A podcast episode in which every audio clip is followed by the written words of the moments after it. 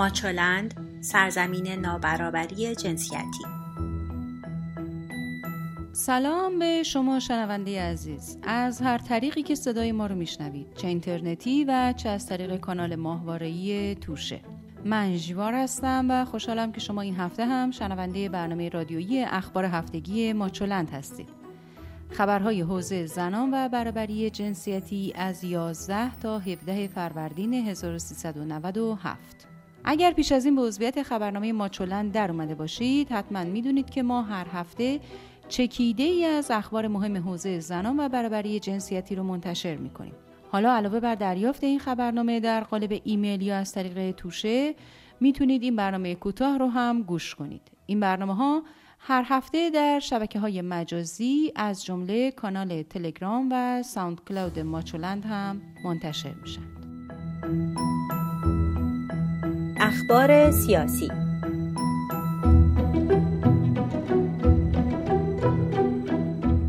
معاون امور زنان و خانواده حسن روحانی در یکی از اولین مصاحبه های سال 97 از تلخ و شیرین سال پیش گفته به گفته خانم ابتکار تلخترین خاطراتش دیدن آسیب های اجتماعی بانوان بوده و گفته که شمار زنان تماس گیرنده با اورژانس اجتماعی افزایش یافته.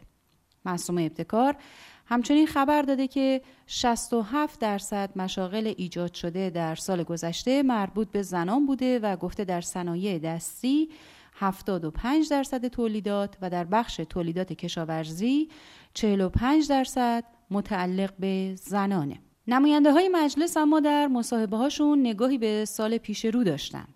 زهرا سایی سخنگوی کمیسیون اجتماعی گفت تصویب لوایح تأمین امنیت زنان و حمایت از کودکان اولویت این کمیسیون در سال جدیده. به گفته خانم سایی لایحه تأمین امنیت زنان اکنون در قوه قضاییه در حال بررسیه و کمیسیون اجتماعی به همراه فراکسیون زنان برای تصویب قانون برای زنان پیگیری های لازم رو انجام میدند.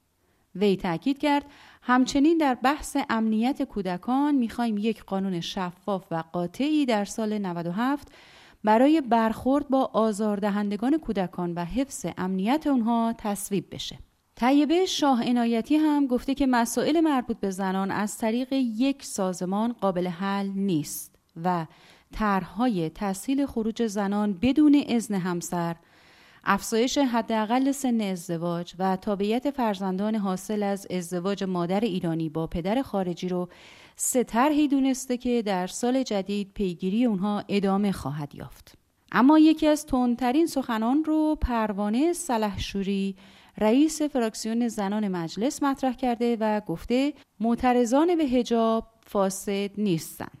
او با اشاره به اعتراضات دختران انقلاب علیه حجاب اجباری که بازداشت شده و احکام سنگین براشون صادر شده گفته این دختران هیچ فسادی رو مرتکب نشدند و فقط به موضوعی که به اون اعتقاد ندارند اعتراض دارند.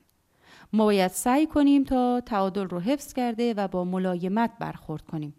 بالاخره باید راهکار موثری رو در این خصوص پیدا کرد. زیرا این مطالبه بسیاری از زنانی که سالهاست با اون مواجه هستند. او همچنین گفته مقاومت در برابر هجاب به همان سالهایی برمیگردد که هجاب اجباری شد. اخبار حقوقی کمپین بین المللی حقوق بشر به نقل از یک منبع آگاه درباره وضعیت گلرخ ابراهیمی ایرایی فعال مدنی زندانی که از روز 14 بهمن ماه در اعتصاب غذای تر به سر می‌بره خبر داده که وضعیت جسمی اون پس از 57 روز اعتصاب غذا و بودن در یک بند شلوغ و پرخطر نگران کننده است.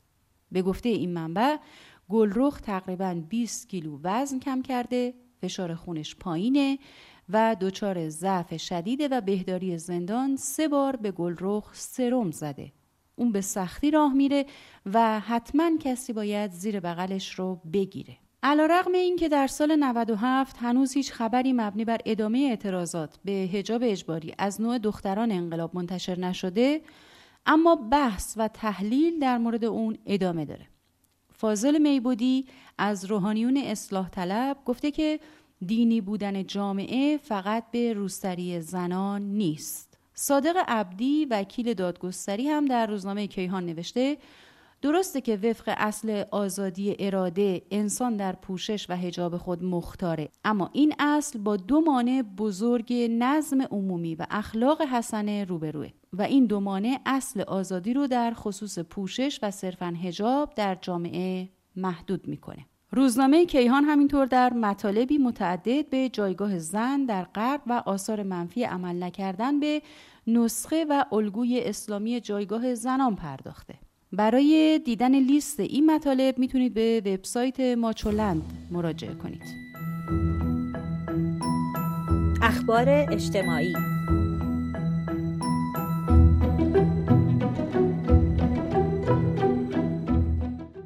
موضوع شایع بودن ازدواج کودکان در شمال غرب ایران یک بار دیگه در رسانه ها در ایران مطرح شده و نماینده مردم شبستر در مجلس گفته انتظار میره طرح افزایش سن ازدواج در سال جاری با همت نمایندگان و شورای نگهبان به سرانجام برسه.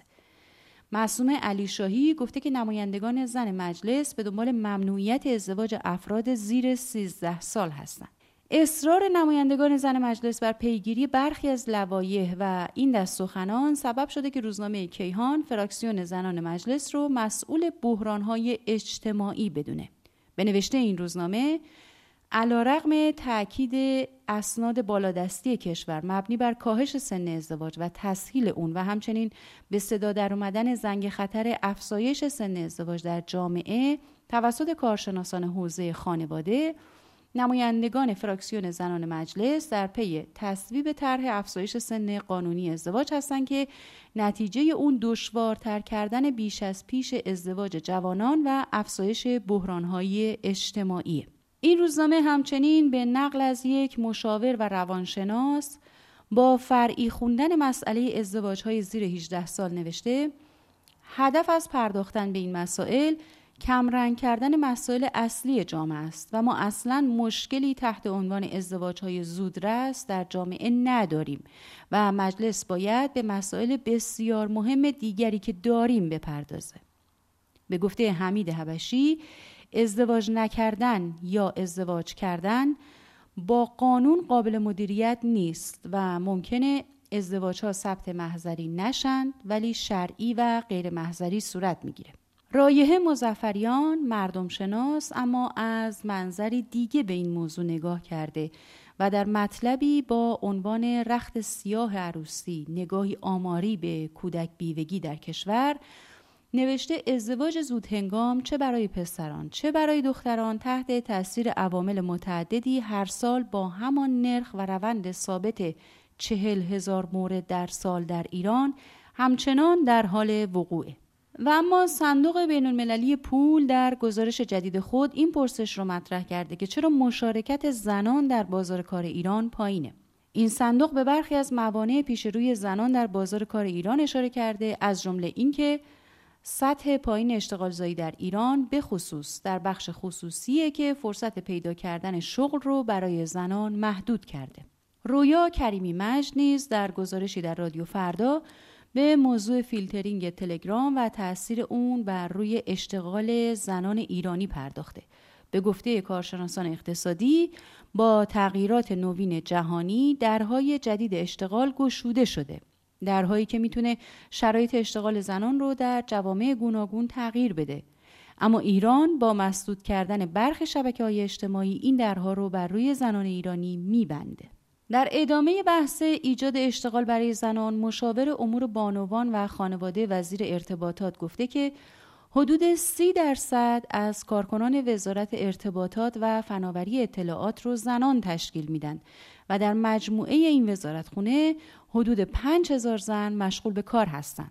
اما یکی از مهمترین خبرهای هفته گذشته اعلام آمار وجود یک میلیون و هشتصد هزار زن بی سواد مطلق در کشور و رسیدن نرخ بیسوادی برخی استانها به سی درصد بود. علی باقرزاده معاون وزیر آموزش و پرورش و رئیس سازمان نهضت سواد آموزی گفته که این قاعده در تمام دنیا وجود داره که دو سوم بی سوادان رو زنان تشکیل میدن.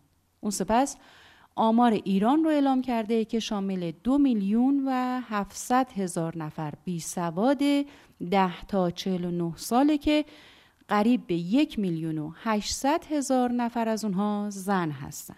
جوان آنلاین در مطلب این پرسش رو مطرح کرده که آیا هر بانوی تحصیل کرده ای حتما باید سر کار بره مثلا نمیشه یه دختر خانمی در رشته علوم تربیتی یا روانشناسی یا ادبیات بعد از اینکه لیسانسش رو گرفت ازدواج کنه فرزنددار بشه به همسر و بچهش برسه و اوقات خالیش رو به امور عامل منفعه شرکت در انجمنها و احیانا کاری مختصر در خونه بپردازه.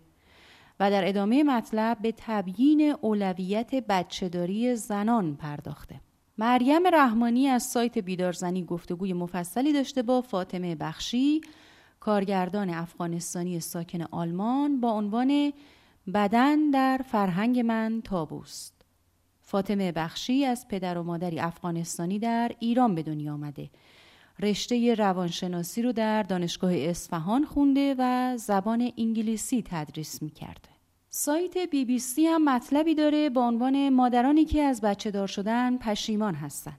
بیشتر والدین از آن می‌کنن که بچه داری کار پرزحمتیه اما غالبا میگن که لذت اون بر مشکلاتش میچربه.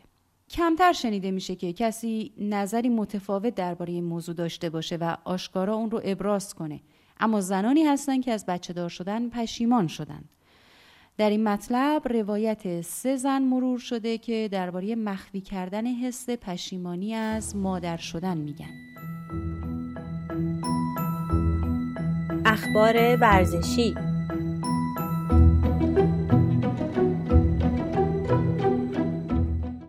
معاون فرهنگی وزیر ورزش ایران میگه طرحی در دسته که بنابر اون قرار حضور زنان در ورزشگاه های ایران به تدریج امکان پذیر بشه.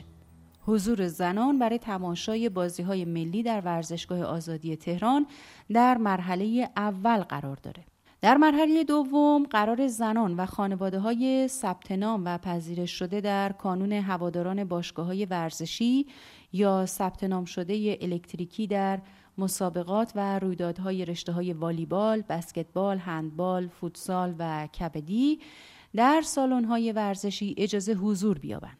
اما جایگاه اختصاصی برای بانوان در نظر گرفته میشه. و در مرحله سوم هم حضور زنان و خانواده ها در مسابقات و رویدادهای ملی تمامی رشته های ورزشی تیمی و انفرادی در ورزشگاه ها و سالن های ورزشی آماده میشه. در این مرحله هم جایگاه اختصاصی برای بانوان در نظر گرفته شده. قرار اجرای این مراحل از سوی مدیریت فدراسیون پیگیری بشه. رئیس فراکسیون حقوق شهروندی مجلس شورای اسلامی با انتقاد از مردانه بودن فضاهای شهری، ورزشی و تفریحی در ایران ممنوعیت ورود زنان به ورزشگاه ها رو خلاف منشور حقوق شهروندی دونست. عبدالکریم حسین زاده حضور زنان در ورزشگاه ها رو حق طبیعی اونها دونسته و خواستار آزاد شدن حضور خانواده ها در میادین ورزشی شده. حسین زاده با بیان اینکه در قوانین جمهوری اسلامی همواره از برابری حقوق زن و مرد گفته شده اضافه کرده که ممنوعیت ورود بانوان ایرانی به ورزشگاه ها برخلاف منشور حقوق شهروندیه. خب این همه از اخبار هفته ای که گذشت. تا هفته آینده و خبرهای حوزه زنان و برابری جنسیتی شب و روز خوبی رو براتون آرزو می‌کنیم.